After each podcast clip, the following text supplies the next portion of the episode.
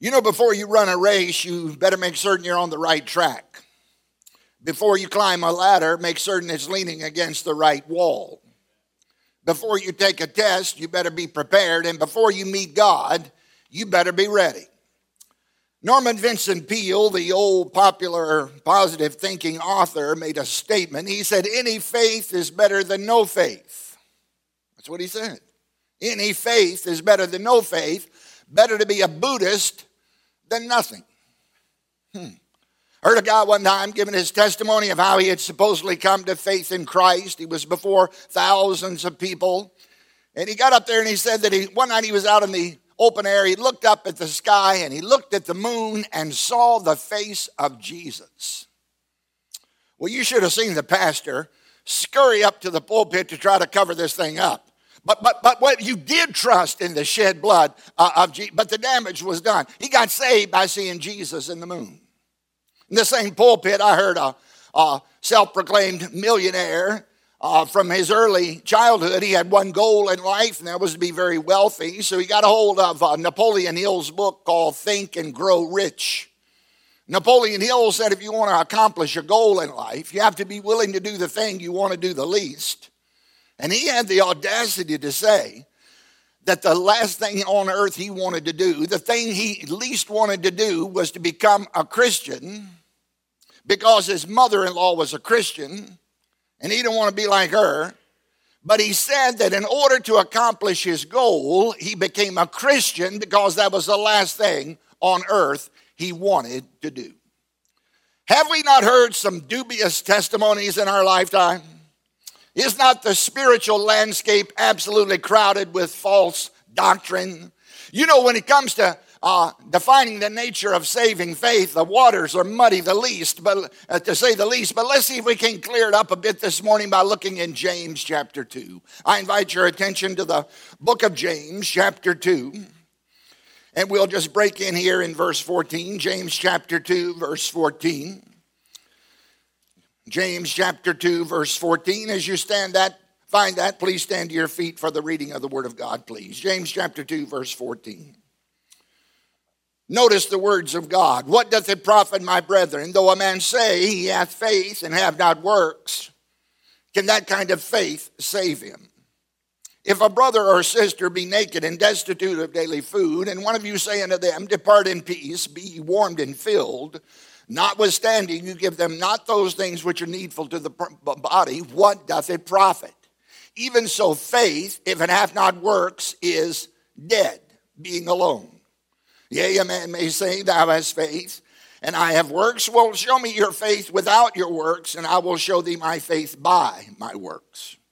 Thou believest that there is one God? You believe there's one God? Thou doest well. The devils also believe and even tremble. But wilt thou know, O vain man, that faith without works is dead?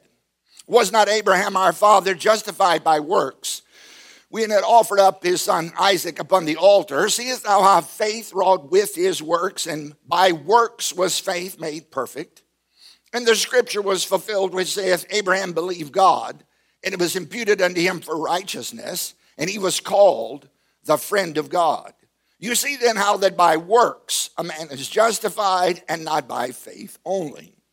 Likewise, also was not Rahab the harlot justified by works when she had received the messengers and had sent them out another way. For as the body without the spirit is dead, so faith without works is dead also.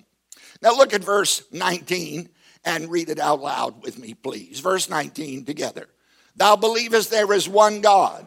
Thou doest well. The devils believe and tremble. You believe there's one God?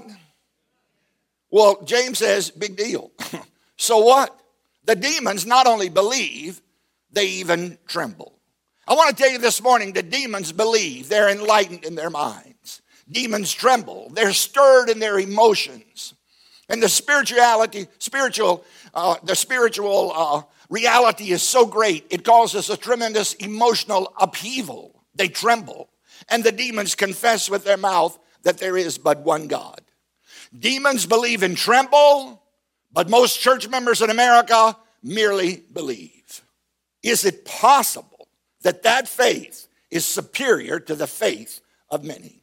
The message this morning demon faith. Father, in Jesus' name, speak a quickening word, and Father, an enlivening word. And Father, may you be honored, and may your kingdom go forward, and may people be born from above. We ask with faith in Christ's name with thanksgiving. All God's people say it. You can be seated. Now, I want you to notice several things about our text this morning. Number one, the demons are affected mentally, they believe. Demons are shaken emotionally, they tremble, but demons are unchanged spiritually.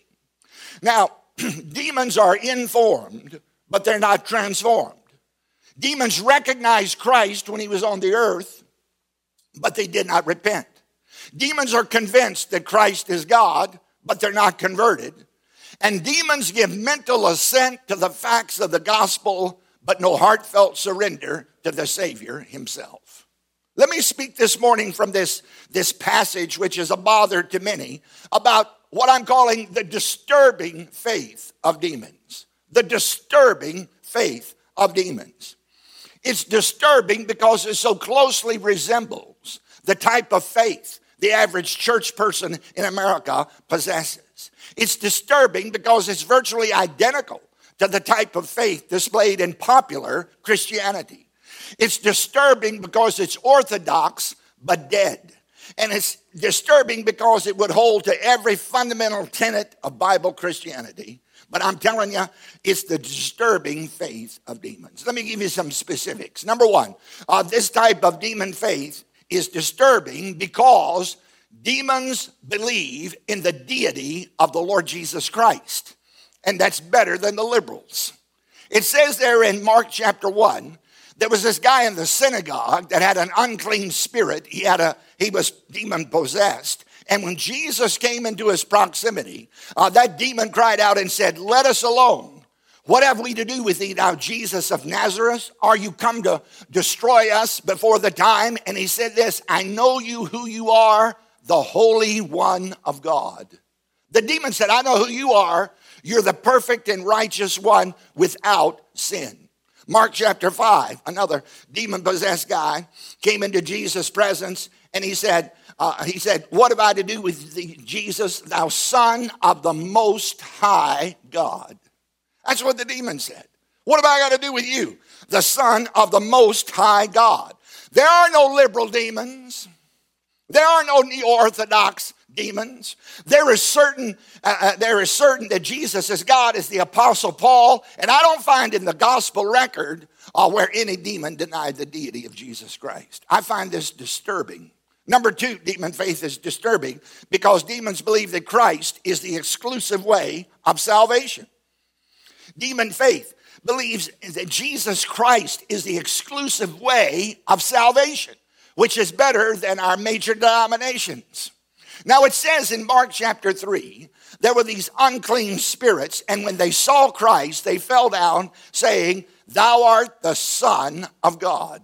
That's what the demon said. You are the Son of God. That's the redemptive title of Jesus Christ.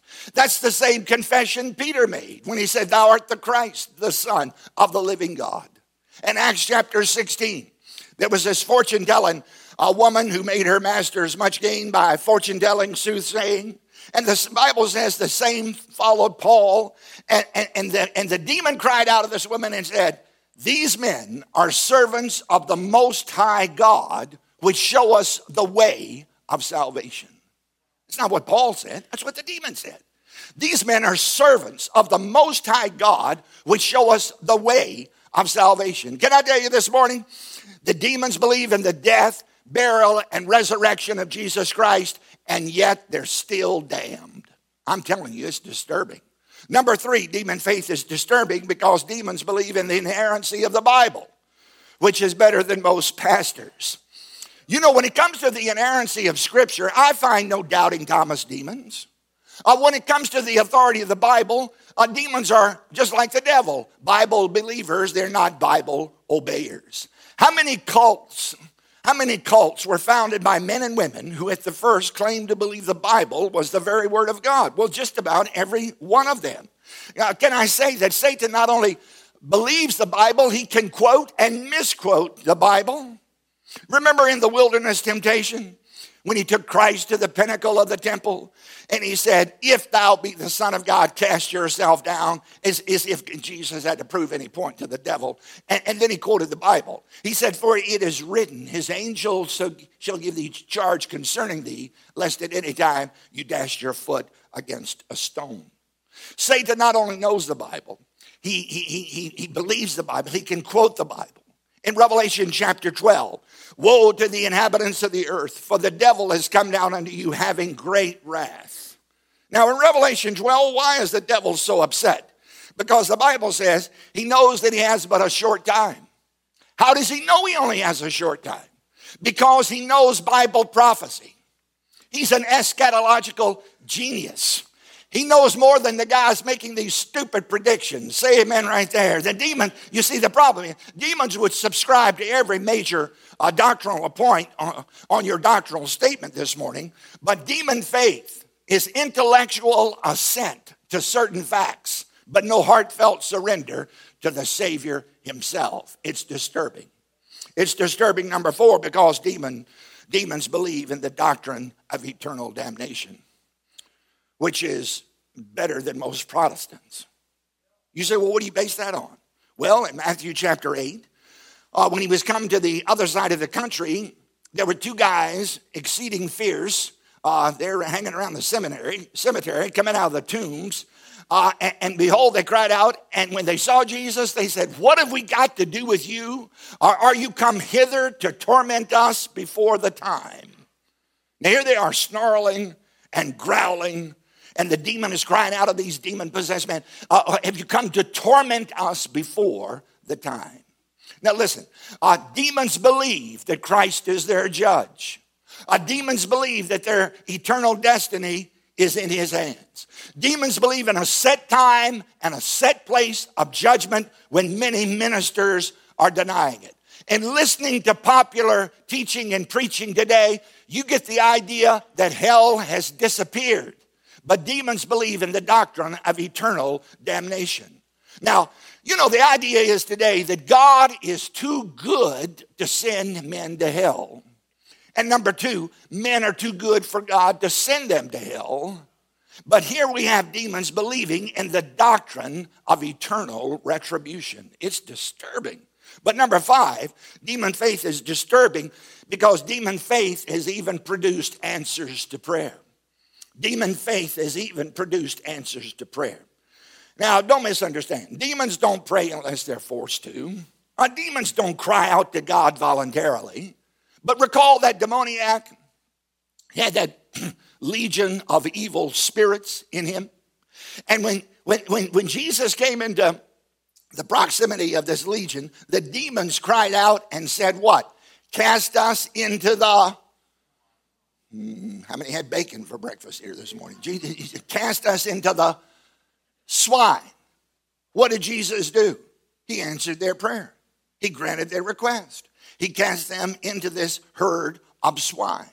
I want to tell you, I find it disturbing that demon faith has produced answers to prayer. Demon faith believes that Christ is the exclusive way of salvation. A demon faith believes in the eternality of hell, the authority of Scripture, and the deity of Christ, and yet they're still damned. You're saying, what in the world could be missing? They got more going for them than 60% of the churches in our country. What could be wrong with this kind of faith? Well, let me give you, in brief, the deficiencies of demon faith. Let me just give you a few uh, deficiencies of demon faith. What is wrong with the faith right here uh, of demons in James chapter 2? Well, number one, a demon faith exhibits no enthusiasm for the Lord Jesus Christ. Demon faith exhibits no enthusiasm for Jesus Christ. You'll never hear a group of demons singing that song. What can wash away my sins? Nothing but the. What can make me whole again? Nothing but the. Oh, precious is the flow that makes me white as snow. No other fount I know. Nothing but the blood of Jesus. You'll never hear a bunch of demons singing that song. You see, the problem is demons don't deny the fact of the cross. The trouble is, they don't celebrate it. You'll never hear a group of demons singing that song, Oh, that old rugged cross, so despised by the world, has a wondrous attraction for me. Can I ask you a question? Is there any magnetism between that hill called Calvary in your heart? Is there any wondrous attraction between your soul and the cross where Jesus Christ died? I'm telling you, demons have no enthusiasm for Jesus Christ. I'll be honest with you, I'm tired of going to fundamental churches and the song services uh, looks like a, an attempt to cure insomnia. I'll be honest with you, I'm a, little, I'm a little weary of the lack of enthusiasm for the Lord Jesus Christ. A little holy fire wouldn't hurt this northern crowd down here in southern Florida. Say amen on that point right there. This is going to get good here this morning. Now, far from delight, these demons are disturbed when they consider the victory at Calvary. They have no enthusiasm for Jesus Christ. I meet people who are enthusiastic about their political preferences. They're enthusiastic about their distinctives. They're enthusiastic about their uh, preferred culture, but they have no enthusiasm for Jesus Christ. I'll tell you, if you've never seen yourself as a sinner, it's a small wonder you've never gotten overly excited about a Savior. You never weep over another man's sins until you've wept over your own. I, am just, I'm just here to say, tell you. Spurgeon said, if you have no wish for others to be saved, then you're not saved yourself. I mean, if there's no desire and no effort ever to bring anybody to Christ, you got every reason to question whether you've ever come savingly to Christ yourself. I was preaching in my home church, a liberal church. They invited me back. I gave them both barrels. We had 12 people trust the Lord. And, and when one lady uh, got saved, her first words were this Now we've got to get my husband saved. That was the very first thing. Well, why? Because she had found the Lord, and buddy, she was pumped up about this thing. Do, do you desire to bring others to Christ? Are you excited about Him? Is your heart ever drawn out to Him? Does your heart run hard after Him? You say, Well, I believe in God. Well, I believe the well, the demons not only believe, they even tremble. Let me ask you this morning: Is your faith any different than the faith of demons? Are you enthusiastic about the person of Jesus Christ? Deficiency number two: demon faith does not lead a person to repentance. Demon type faith leads nobody to repentance. Now, Repentance was the first word of the gospel in the mouth of Jesus when he said, Repent, for the kingdom of heaven is at hand. Luke 13, except you repent, you will all likewise perish. He said that repentance and remission of sins should be preached in his name. Repentance has been purged from the American pulpit by and large. I ain't talking about the liberals either. Uh, people are so afraid that somebody's going to confuse repentance with works, they overlook every scripture in the Word of God that commands repentance. Paul said he preached repentance toward God and faith toward our Lord Jesus Christ. And the times of this ignorance God winked at, but now commands all men everywhere to repent. John the Baptist told a Gentile Herod to repent of adultery, and he lost his head. The apostles preached repentance, and they all, 11 of them died as martyrs. Jesus preached on repentance, and they crucified him, and repentance is no more popular in Baptist churches today than it was in Bible times. And I want to tell you something about demon faith. It leads nobody to repentance. Does anybody think that maybe repentance is the missing ingredient in today's gospel presentation? Romans chapter 2. Don't you know it's the goodness of God that leads men to repentance? 1937, Dietrich Bonhoeffer a martyr in Nazi Germany, described the heresy of what he called cheap grace. And here's how he defined it the preaching of forgiveness without requiring repentance. Hmm. Faith without works is dead. Faith without repentance is dead. What does the word repent mean? Well, repent means to change the mind, metanoia. It's a change of attitude. It's a change, a change of the mind uh, about God about ourselves and about our sin. It's a change of mind that produces a change of heart that leads to a change of life. There's only one essential difference between a demon and a Christian, and here it is demons have never repented, but Christians have. That's the difference. That's the main difference. How many people want heaven without holiness? How many want blessing without brokenness? How many want consolation? Consolation without consecration. How many want grace without government? You see, the demons believe and tremble, but they never humble themselves under the mighty hand of God. Or they believe and tremble, but they never mourn and grieve over their rebellion. And I'm telling you, we're living in an age when everything is smiles and everything is hype and everything is positive. But, brother, blessed are those that mourn, for they shall be comforted. Demons believe and tremble, but they never confess and forsake their sins. They believe and tremble, but they never seek God's forgiveness. Their essential character remains unchanged. Remember how that Paul, when he went to witness to Felix, what did he tell him? God has a wonderful plan for your life. That's not what he said. When he went to witness to Felix, what did he say? He reasoned with him. He reasoned with him about righteousness, right living, self control, and judgment to come. And the Bible tells us that he trembled, but it never says he repented. Let me ask you a question Have you ever repented? Let me say this that repentance uh, alone will not save you. So don't misunderstand what I'm saying. Repentance will not save you, but you can never be saved without it. It's a change of mind, and it's a turning to, and it's a turning from sin. Let me give you the third deficiency of demon faith. Demon faith is deficient in good works. Demon faith is deficient in good works. Now it says here in James 2, three times faith without works is, verse 17. Verse 20, faith without works is. Verse 26, faith without works is. Do you think that trying to get a point over here? The point is, faith without works is like fire without heat. Faith without works is like snow without cold. Faith without works is like Florida without hurricanes. It ain't real. It just ain't real. And faith and works are not mutually exclusive. In the Word of God, they go together. And let me just say this you are saved by faith alone. Praise God. But the faith that saves is never alone, it's always accompanied by good works. Now, works are not the way to be saved, works are the proof that you have been saved. And the Bible is very, uh, very, very upbeat about good works. not for salvation, but as a consequence of it. Are you with me on this? Not everyone that saith unto me, Jesus said, not everyone that saith unto me, Lord, Lord, will enter the kingdom of heaven, but he which doeth the will of my Father which is in heaven. Now, here's some scary verses.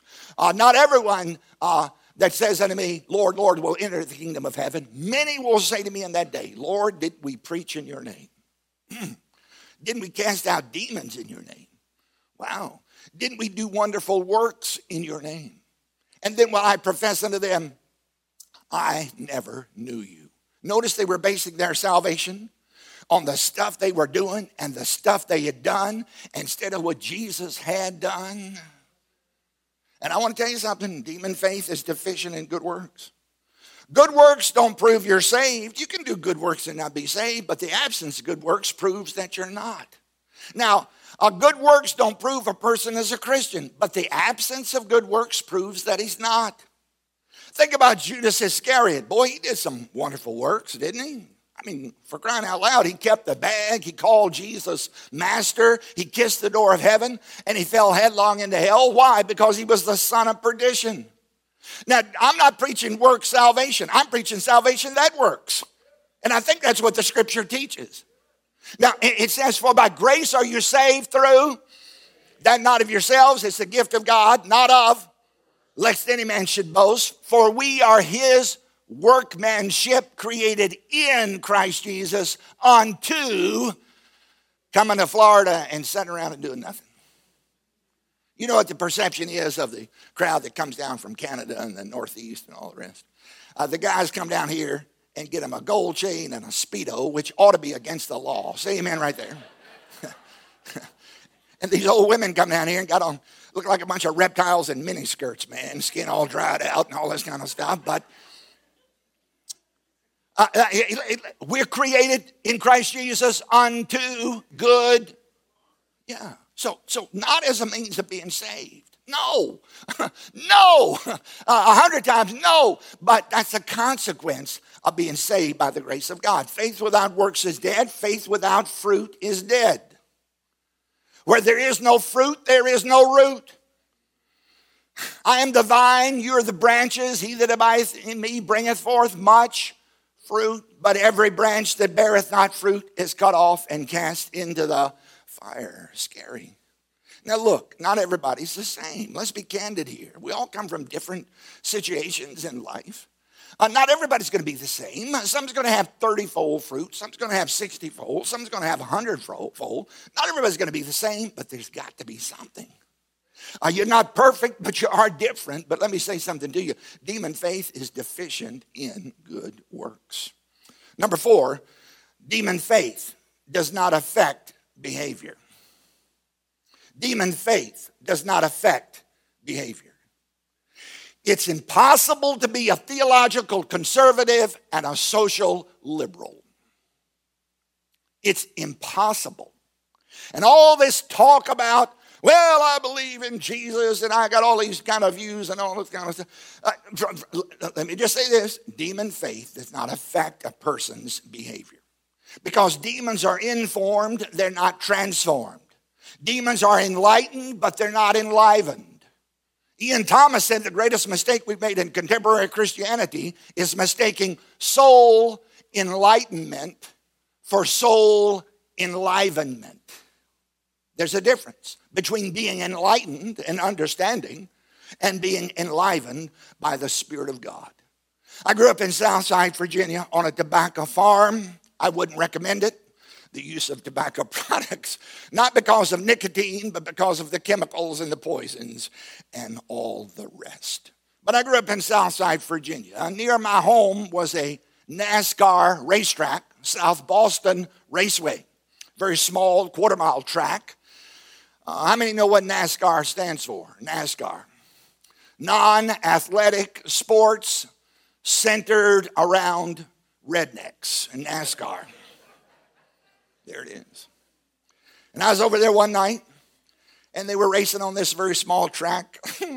and uh, there we were. And this, the track is so small, they don't have a victory circle.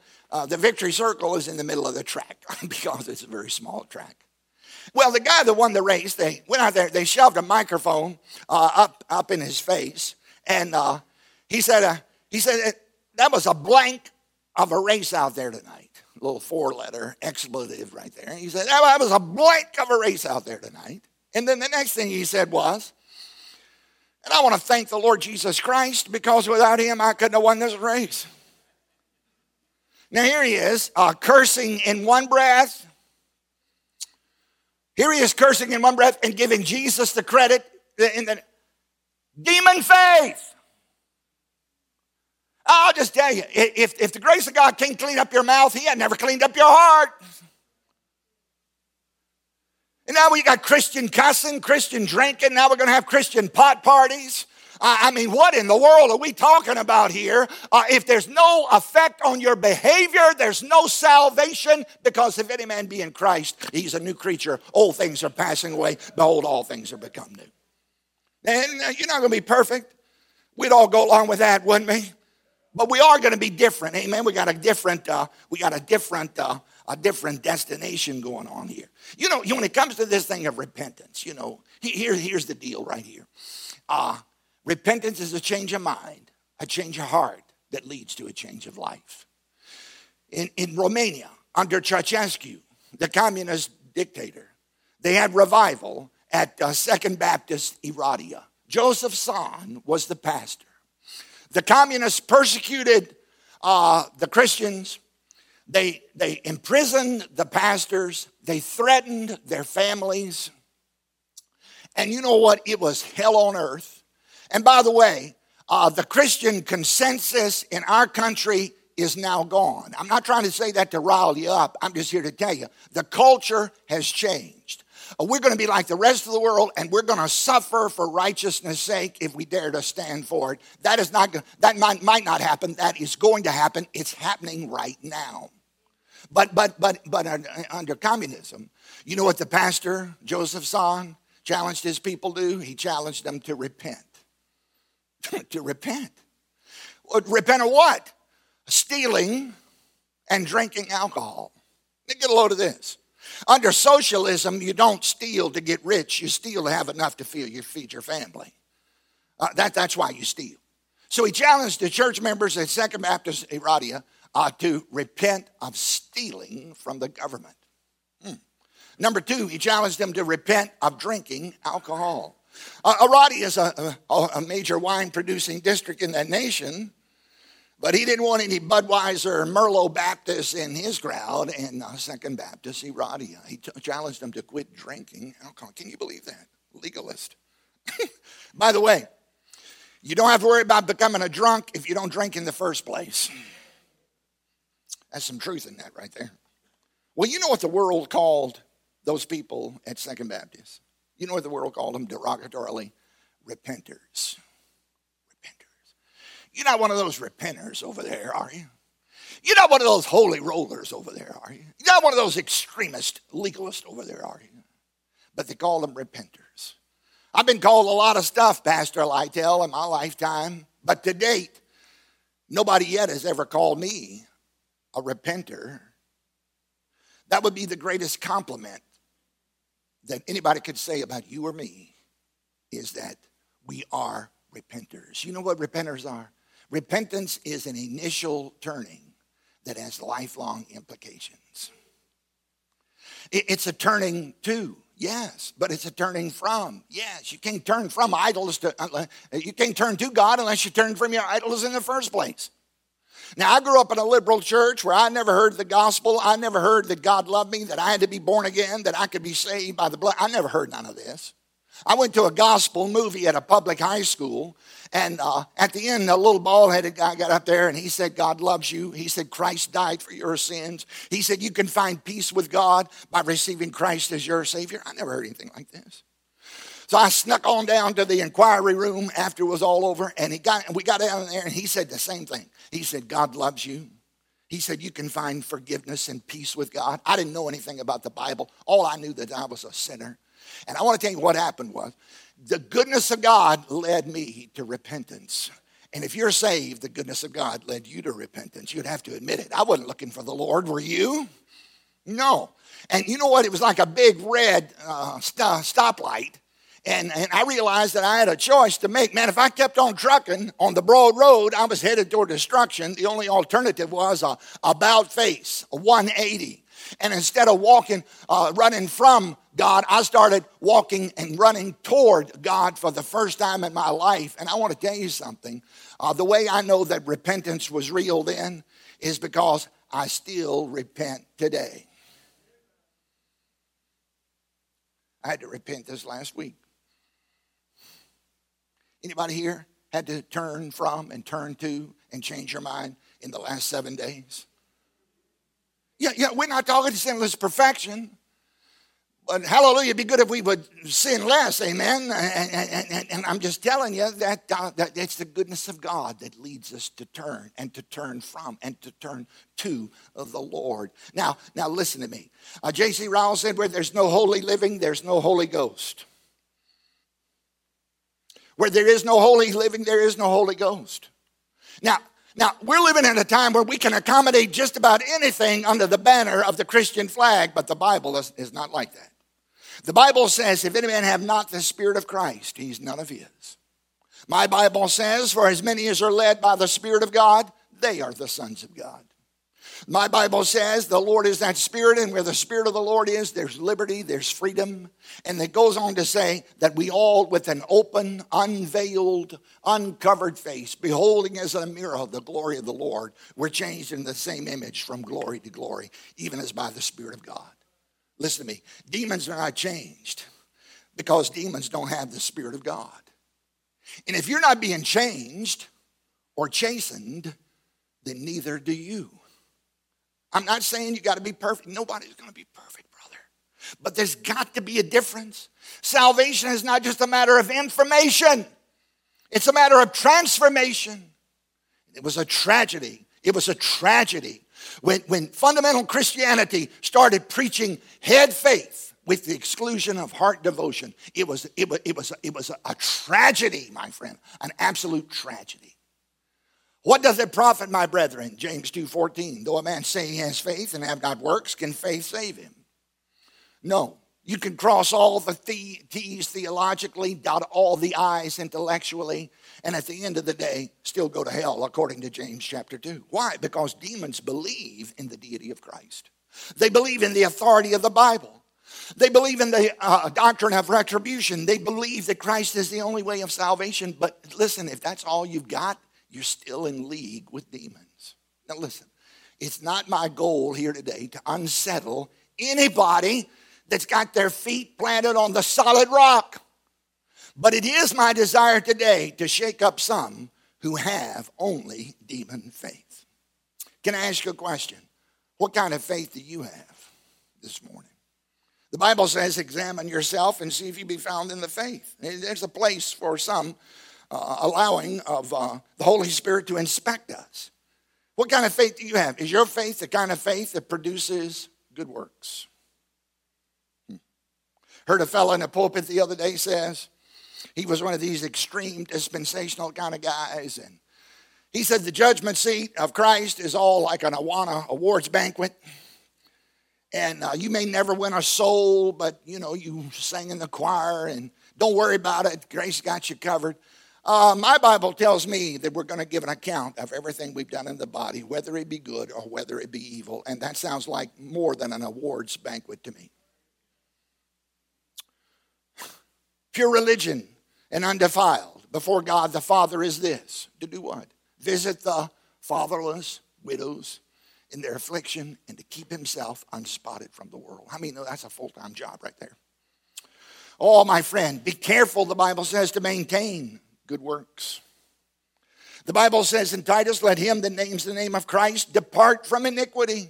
Bunyan preached 15 sermons in a row on that one verse alone departing from iniquity. Is your type of faith the type of faith that produces fruit and good works? Number two, is your faith the type of faith that leads you to repentance?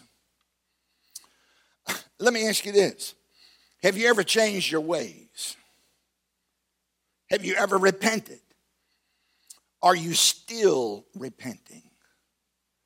Uh, listen, repentance is an initial turning to God that has lifelong implications. And if you can get over what you got, you never got what God wanted you to get in the first place. And I know there's detours and dead ends and dry holes, and we all make plenty of bungalows out of the thing. But in, in, in, in the scheme of things, the goodness of God that led us to re- repent in salvation leads us to repent in sanctification. Oh, my friend, is your faith the type of faith that leads you to repentance. Number three, is your faith the type of faith that affects your behavior? Does your life back up what you say you believe? I mean, we can have the creed, but if we don't have the conduct, what good is it? We can have the belief, but we don't have the corresponding behavior. What good is it? We can have a head faith, but if we don't have a life message, what good is it? And number four, is your faith the type of faith that causes you to be excited about the person of Jesus Christ? Boy, I like Jesus. I love Jesus. The best thing ever happened to me Jesus. And if you're as carnal as me, I hope not. And if you're as drawn away and distracted as easily as me, I hope not. And if you fall in the ditch as often as me, and I hope not. You sure appreciate the fact that there's a Savior who can lead us back into the narrow path that leads toward heaven. My heart is stirred whenever I think of Jesus, that precious name that sets the captive free, the only name through which I find salvation. No name on earth has meant so much to me. Are you drawn out to Him? Do you run hard after him? When you draw near to him, he will draw near to you this week. I'm telling you, that's a guarantee. Take that one to the bank. And I'm just, I'm just, I'm just here to tell you, brother, that there's nothing I can find no fault in the Lord Jesus Christ. He's the best. He's precious. He's wonderful. He's great. He's merciful. He's kind. And I'm telling you, he's calling us to himself. Now, demons believe and tremble, but believing alone in facts or in emotional experience alone is not necessarily conversion. You say, well, what can I do? I'm not sure what kind of faith I've got. Well, number one, ask God to reveal to you the state of your own heart. Why don't we ask God? How many people have I said, they say, well, I don't know if I'm saved. Why don't you go home this afternoon and why don't you get alone with God out somewhere and why don't you ask God to show you whether you've been converted or not? Be hard to inquire of God, wouldn't it? Uh, seek the Lord while he may be found. Ask God what kind of faith you've got demon faith or saving faith. Narrow your interest to life's ultimate priority, your eternal destiny and relationship with God. You know, we're all about earth, but brother, the picnic is just about over with capitalism, it looks like. Can I say something to you?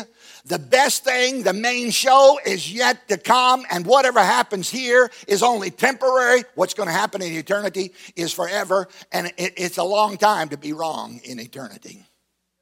What can I do? Examine yourself and see if you be found in the faith. What can you do? Make your calling election sure. These are scriptures, are they not? Yeah. Uh, what can I do? Bring forth fruit, meet for repentance. I, I tell you what, I'd like to have a little fruit. I'd like to have a little gold, silver, and precious stones instead of wood, hay, and stubble. Wouldn't you? Wouldn't you want somebody to be there because you were here?